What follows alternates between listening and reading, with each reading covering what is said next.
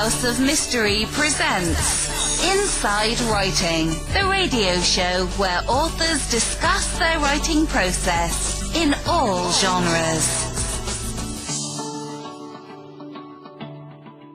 Welcome back into the House of Mystery, and I'm Al Warren sitting on the sidelines, and we've got Mr. David Nor'easter Martino. New name. New name. Uh, well, I mean, Nor'easter this week. Aren't you getting another Yeah. storm too, or something like that? Oh yeah, it's, it's unrelenting. But right now it's like in the 40s, so it's not too bad. So Oh yeah, I, I don't mind 40s actually. I kind of like 40s, but I'm a Seattle boy, so Yeah. 40s, 50s is quite good. It's comfortable for me. You know, I can still Yeah, wear New shorts. Exactly, shorts and a hoodie, right? yeah, shorts, hoodie, do the whole thing. Nobody. Iced coffee. Yeah, that that's me. Um, hey, no, t- I, I have to laugh. Did you see that on, I, on the morning cycle of the news? There was that OK Corral or whatever that um, bu- buffet. And Oh then yeah, there's the the alleged steak. yeah, but the big big fight over it. Uh, there was a Yeah. big forty people throwing chairs and everything because they were fighting over the last steak. Yeah, they said alleged. I, I did see that. It was allegedly. Well, they yeah. ran out of steak. Well, you know, but the funny, you know, they would just get more, wouldn't they? I mean, when they something empties in the buffet, they just bring out more later. Right? Well, I, I don't think they. I think they ran out of steak. Uh, supposedly the uh, the uh, restaurant wide. Yeah. Well, like, it's steak anyway. Come on. like it's, it's steak, but maybe not beef, you know. But Mm, yeah. I don't know. You know, I, I wouldn't, I certainly wouldn't fight over you know, there's no more steak. There's no more meatballs. You know, it's preformed usually anyway. You know, it's like this thing. It looks like the McRib, you know, yeah, that's without a true. bun. So And it's like, sauce. And, yeah, like this is this is normal. you know, this world just keeps going crazier every day. Um, so anyway, yeah, you know, it's all your fault. Um, It is. Anyway, so we'll move on today. We've got uh, another writer today, very interesting guest here. Um, Yep. So we'll just jump right into it. So um, let's welcome Willow Starling to the show. How are you doing, Willow? I'm doing fantastic. How are you gentlemen doing? Uh, Good. We're staying away from the buffet. That's right. Besides that, we're Good move. Yeah, yeah. They've been throwing stuff at me. I never trust anybody. This is your first book, of course, I guess. Uh, it's called Death, Judgment, and the Tower. So, well, the whole thing ties together, I guess. I was going to say, tell us about your life and how you got into writing the book, but it's probably something to do with who you are. So, Oh, absolutely. yeah. So how did, how does this start? Like, where did, um, where did it start for you? Where you actually thought in your in your mind, well, I'm going to write a book about this, and it's going to involve a lot of things that mean something to me. So let's uh, let's start out there.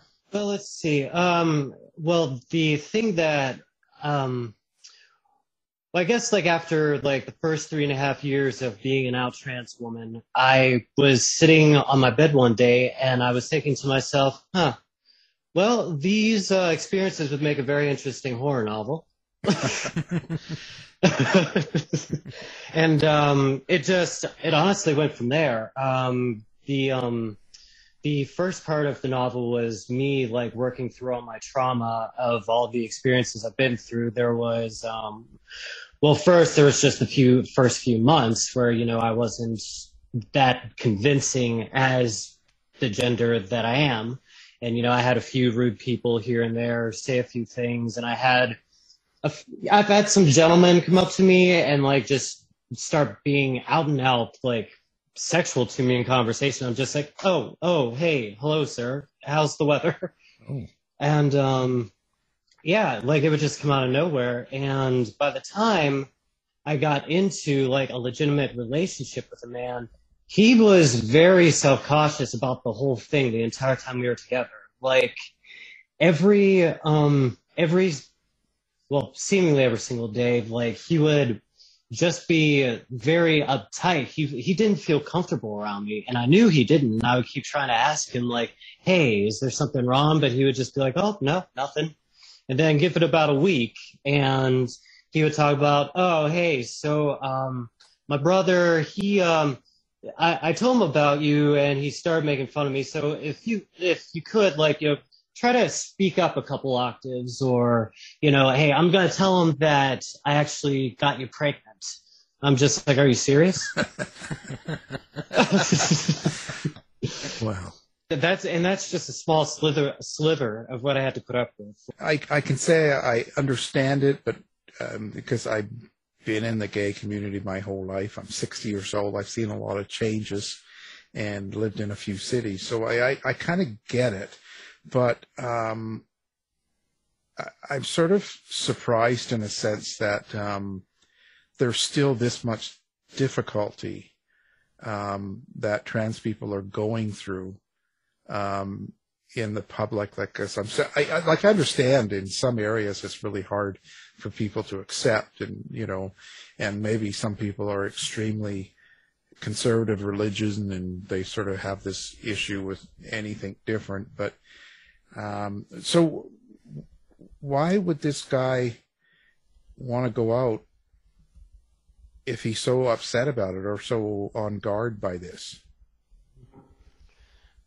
I think um, he was probably very conflicted inside of himself. Like on one end, he wanted to be with a transgender woman, and um, uh, let me try to find a TV PG way of saying this. Um, being with a woman with um, unique equipment, we'll just say that. oh, okay, yeah. So basically, he wanted a chick with a stick. Exactly. There we go. Okay. so he wanted that, but but he didn't want like you know any of the social backlash that came with it. And whenever he felt that coming along, then you know he started taking it out on me. Like he wasn't like yelling and screaming or anything, but he would just be like, "Hey, you know, like can you like." Did, you know, why'd you stop wearing makeup? Like, start wearing makeup every day again. And I'm just like, but I don't want to. I'm at home and I'm not going outside. Right. Right. Like, yeah. No, I mean, yeah. I just, I'm, I'm always confused by it a little bit because I, I understand. See, for you, it's, it's you are a woman in a man's body, and so you want to transition to the correct body so that you feel comfortable and you can live happy. So I think I got that. That's the basic part of that. From from his point of view, he wants to be with a man that appears to be a woman. Yeah, that's definitely yeah, that's definitely one way to put it. He definitely wanted to, you know, be with, as you said, a chick with a stick. Yeah. And even then, like he would, you know, he wasn't 100% like, you know, confiding in me with that because on one end he would act uncomfortable with it. On the next end, like we're in the middle of doing certain things, and then like two days later he's freaking out about it. And I'm just like, okay, dude, come on. Wow. So that so that led to a lot of the the uh, turmoil. Now you've incorporated that in your book as well, I guess. Oh yeah. So uh, not so like not so much specifically on like you know the specific type of woman that he wanted, but basically um, the main character's soon to be ex. Um, he basically a closeted bisexual, and he does not want anybody to know that. He wants everybody around him to think that you know he's a straight man. He only exclusively dates women and he takes his frustrations out on Kelly because people can tell that Ke- that Kelly is trans. Mm. So now Kelly uh, McElvoy, I guess that's your main character. How much of you do you think goes into Kelly? Oh, there was actually quite a bit. Um, it it almost became a joke uh, with my roommates and I because at some point I would just look at them and say, "Yeah, it's basically me with red hair." well, but does it when you when you share a lot of yourself like this in, in a book that anybody can pick up and read, right? So you know, uh, Joe Blow down the road can just pick it up and read it, and it's about you. It's a lot of your feelings, a lot of the turmoil, a lot of the things that you've experienced. So you're kind of being vulnerable in a sense by letting that come out. Does that sort of does, does that sort of bother you, or how do you feel about that? Oh, uh, that used to bother me. Um, let's see. Uh, back like about four years ago, I did some film projects when I was going to uh, community college for filmmaking. And I did, I wrote a couple scripts for some class projects and they were very deeply personal. They gave away a few details about my life that at first I was comfortable with, but then the final product shows on the screen and all the all my classmates are watching this and then I start like wanting to backtrack. I start being like, should I put this on film? But um, I found that a lot of those feelings are basically it's a lot of like shadow work that I had to do for myself that I hadn't done four years ago, but I have actually managed to do a lot of that shadow work uh, last year. Like in summer last year, I went on major spiritual journey and I was able to work through, okay, why do I have these insecurities? Why do I have these issues? And am I going to be prepared to be this personal with this novel when it goes out? Because when it goes out, there's no going back. So it was just a lot of shadow work, yeah. Did you uh, take up writing kind of like as a catharsis uh, from the things that you've gone through? Is that uh, what drove you to, uh, to, to, to create uh, a novel? Well, I've always I've always been a reader when I was a kid, and I was also into film and video. And at first, it was looking like my future was going to be in the movies. Like I would always write a bunch of screenplays. None of them have ever seen the light of day, of course. And um, I think what inspired me to do a book specifically was the freedom that uh, screenplay writing wasn't giving me. Because when you write a screenplay, um, you're going to have to keep in mind certain things like budget, like, you know, what's the budget of the movie? So I probably couldn't have like 10 explosions. I can't have 10 houses exploding in, you know, a shoestring budget film. However, like if I'm writing a book, I can write whatever I want. Like I can go as, you know, small scale or as big scale as I please. And that was, that was really appealing to me. Now, your book, you've got it into what you say is three parts. So I'm guessing death, judgment, and the tower are the three parts. Uh, maybe explain what each part is. Oh, absolutely. So uh, the first part is called Death, and uh, by the way, the name actually comes from three different major arcana in the tarot deck. Uh, there's uh, the Death card, the Judgment card, and the Tower card. And um, the the name of part one, death, actually reflects the meaning of the death card in the deck. And that is, it's not what a lot of people think. They think it means like literal death, but really, whenever you get the death card, it more than likely is signifying a rebirth of something or someone. And what's happening in part one of Death Judgment in the Tower is that Kelly, her old self, is dying off, albeit in a very grueling way and she is getting ready for her rebirth at the end of part one. And then part two, judgment, abs- uh, that's like an absolution. Uh, that is where she goes from the ending of part one and she starts beginning ascending spiritually to her highest form. And then the tower, um, what the tower is in the tarot deck, uh, it usually signifies an upheaval that brings significant and necessary change. Uh, usually, a tower moment isn't very beautiful. It's usually a big mess, but it's very necessary, and the changes that come out of it are spectacular. So, what happens in part three is that Kelly is going to have a couple major tower movements. Like, okay, you have reached this point of spiritual ascension. Are you going to stick with it despite these next couple challenges, or are you going to revert back to your old ways? At the end of the book, like if someone picks up your book, takes it home, reads it, and then um, when they're finished, what is it you hope that they get or take away from that book besides the story itself? Well, there's a couple things. Um, one that uh, ultimately, like, they're like, despite how villainous somebody may seem, there's always a reason behind it. Like, if somebody is being like very treacherous towards you, it's because they're in a lot of pain themselves and they haven't done the healing that they need to do. Like a lot of the characters, especially in the beginning of the book, like at first it seems like the villains are pretty cut and dry. Like, okay, these are terrible people. They're being they're doing this and that to our to our protagonist here. But then as you go along, you start finding out their motivations behind why they're so cruel to her. And it's actually it goes from like you know a straight up horror to like almost becoming like a tragedy it, you know by the time you get to the third part because you're just like wow these people have really been through the ringer And so, uh, you know, going through the experience from the beginning to the end, and when you were writing this book, and putting it down on paper or in the laptop or however it was, but at the end of the book, and and you get it all done, and you hit hit send, and it's published. Um, how do you think this process has changed you? Well, it's definitely been it's definitely been an interesting uh, piece of trial and error because whenever I went into this, like I had no, I had no idea what I was doing. I was just like, okay, I'm just going to write a book. I'm going to go into Reedsy. I'm going to write this book, and then I'm just going to go from there and see what's next. And you know, I went to a couple different sites. I went to Bar- the Barnes and Noble Press. I went to Amazon.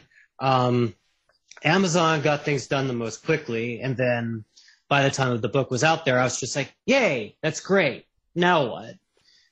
and then I just right? And then I just began promote like quoting random posts on different Facebook groups. I talked about the book on LGBTQ Facebook groups, and then I talked about the book on horror Facebook groups.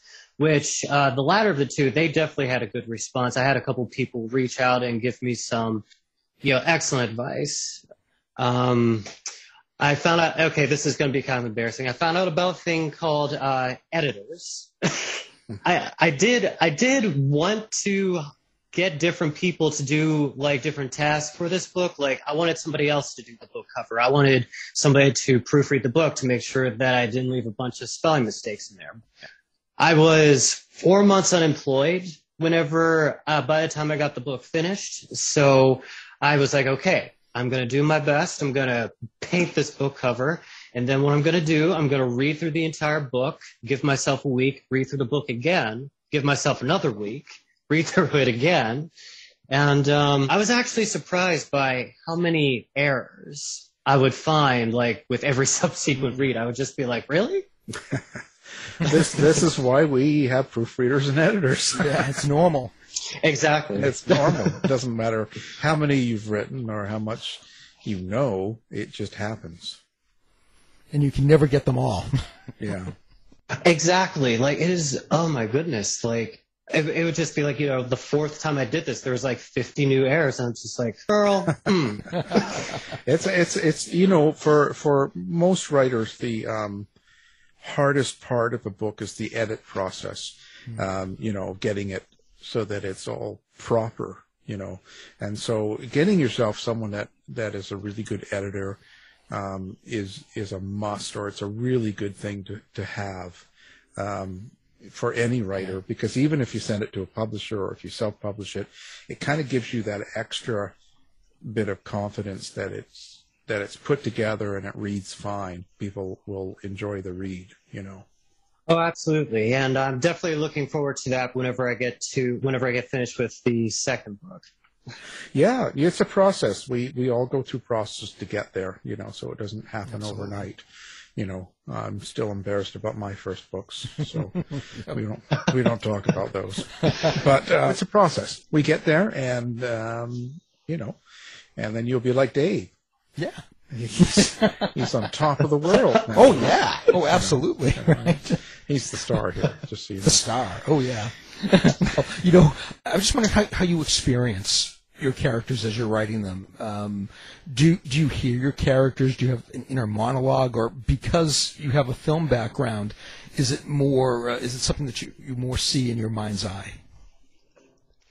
Oh, absolutely. Um, it's. It, it, I would actually say it's a combination of A and B. Like I'm definitely always seeing like the people and events unfold through my mind's eye, and I can always hear their voices, and like within the first couple seconds, like I'll know like a character's full name, like their backstory, like their motivations. Um, I can hear the way that they're talking. Um, sometimes I'll even get up and act out scenes in my room. Um, my poor roommates. I will definitely get into it, and it's also definitely helped my writing process because, okay, so the one thing I've heard is that like you know with the first draft, like you know, if you're stuck somewhere, just keep going anyway. Mm. I actually, I actually constantly commit the sin of stopping and being like, oh, wait a second. I mean, if you know if the error is that bad, I might have to backtrack a whole lot here. So I'll just take 30 minutes and I'll see what exactly is going on here. Like maybe if I take a different approach, like I'll speed things along. And for the most part, that's helped. And on some occasions, it's cost me like 36 hours of writing. But hey, you know. I think that process is the best one. You know, I, I, I put it to uh, when you're learning to play a piano or something and you come to a part of the song where you make a mistake. You know, a lot of people will start over again, start playing, and it's like, no, you should stop at that part and practice where you keep making the mistake until you get it right. So I think it's good to go over those when it's when it's there in your mind and you know that this is wrong or you need to do something. It's good to figure it out. Um, personally, I agree with that method. So there you go. Not that that's actually it doesn't mean a whole lot, but yeah. I know. I actually like the comparison because I always think of like every creative venture, like it almost feels like music to me in a sense. Like even back when I was still doing like post production on like video projects, like whenever I was in the editing suite, like everything just felt like you know a unique composition, and like I was organizing all the notes or like obviously in this case you know clips of video but it felt like i was composing you know music in a sense. Yeah. It felt musical. Yeah. Okay so let's let's talk about a, a little bit about um, being transgender and and being transgender in this time period in the united states. Um, maybe maybe for listeners that are, are, are, unaware, what is it or how is it that you see um, yourself first of all, and what you want people to know of who you are? As far as being transgender, you mean? Yeah, just being being who you are. What what is it you want? You know, you go out to the shopping mall, or you go down walking down the street, and you're going to go get a coffee, and you pass by people what is it you want them to know about you? What is it you want them to think about you? If I'm just walking down the street, you know, I just want people to, you know, stop and say, and well, they don't have to stop per se, but you know, if they see me, they just like, oh, there's a, you know, lovely looking lady. And then like, you know, if I wave and say hi, you know, they continue thinking that. And for them to just like, oh, well, that was fun. And then just go along their day. Um, now, during the first few years of coming out and transitioning and you know even medically transitioning i found that there were some people that like you know they would hear that my voice was below the average octave of a woman and they would uh, they would just they would act like they didn't know what to do and i'm just like thinking about my mind honey it's okay. You can just continue talking to me as normal. Like there's no need to freak out or nothing yeah. Like I think that I think that's been like the the weirdest thing is just like people just freaking out over me just minding my business.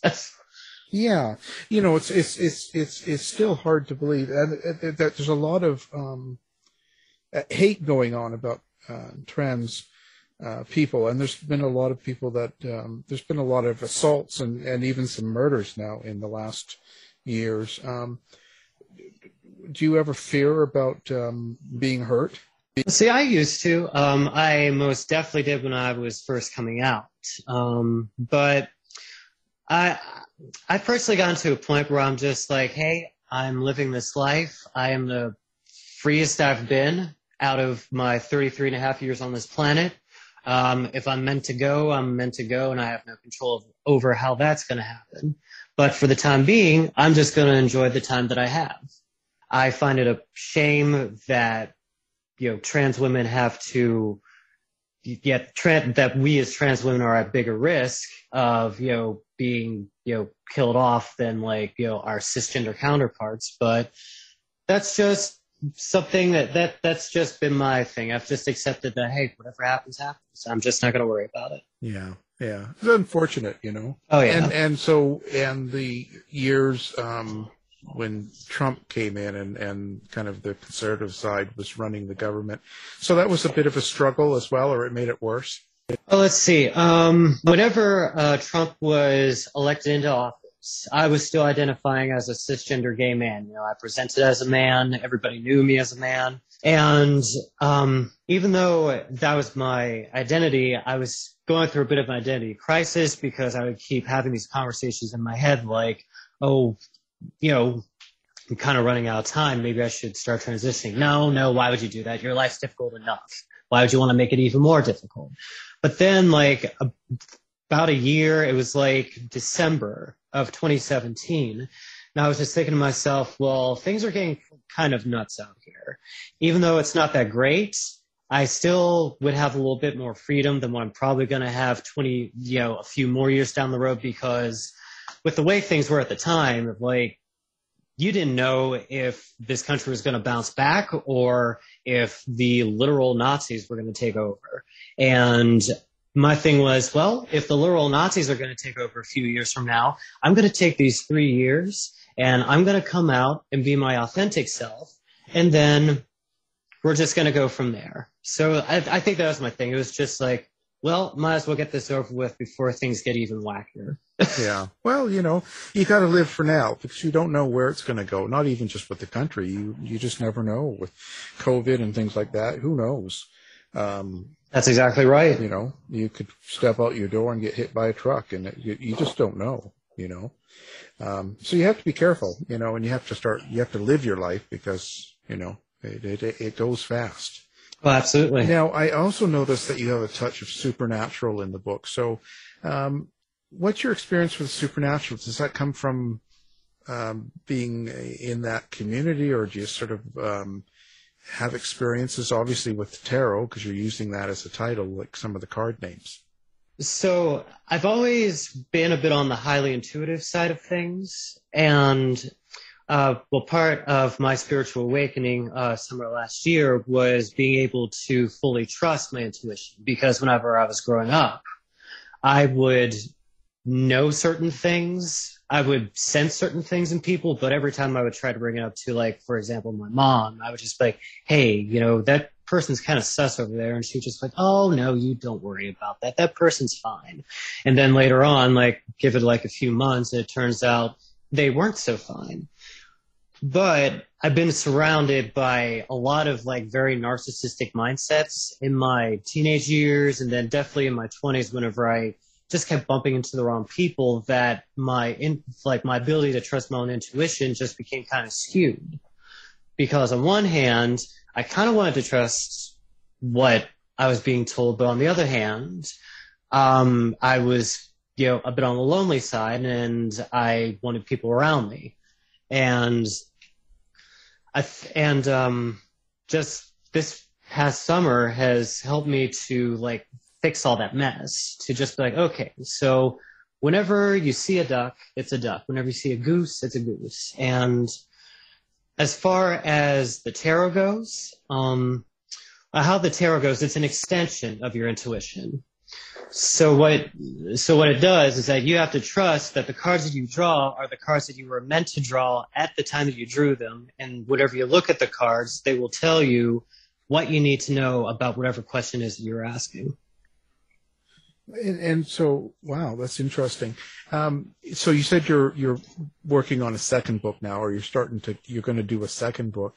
Are you going to follow the same character in the book, or are you going to go completely different and get into something else? Well, it's actually uh, funny you ask that because originally the second book was going to be a spin-off of uh, these, this first book that I did, and uh, Kelly McElvoy was actually going to be a side character. But uh, the more I tried to go along with it, the more creatively like boxed in I felt. So I scrapped that idea. I took what was left over and I replaced Kelly with a brand new character. Um, the new character is actually going to be a trans man character.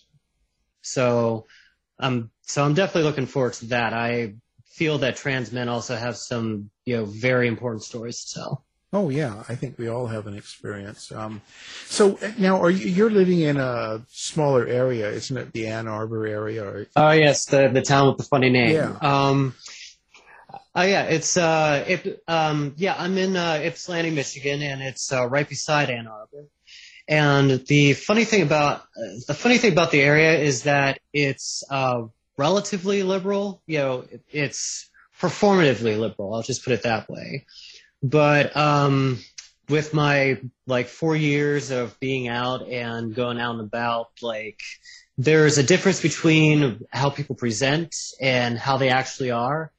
And I've, and honestly, that's just been very disappointing. It's been disappointing, but it's definitely been a learning experience. Yeah. Well, I think that's sort of, um, that's part of the process too, right?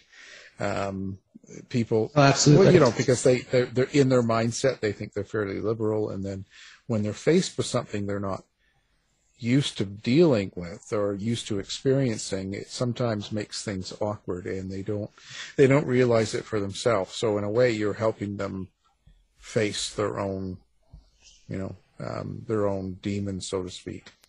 Oh, absolutely. And uh, ultimately, I'm actually very grateful to be able to provide that for those people. Yeah, in Ypsilanti, that's where they had a ripper there in the 60s. They did actually, yes.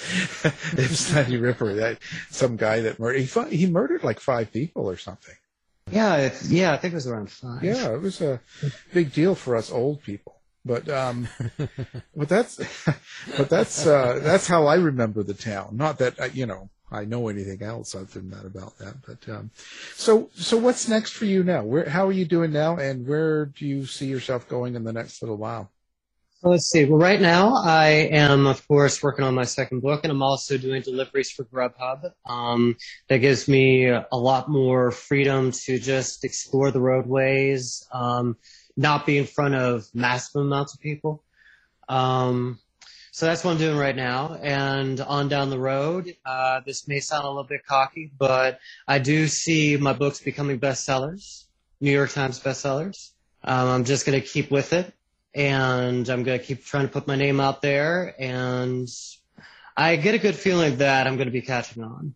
Yeah. Well, just just keep keep focused on what you need to do and what you need to write, and keep keep moving it and all that. How do you like people to interact with you? Do they, do you like to do social media? Do you have a website?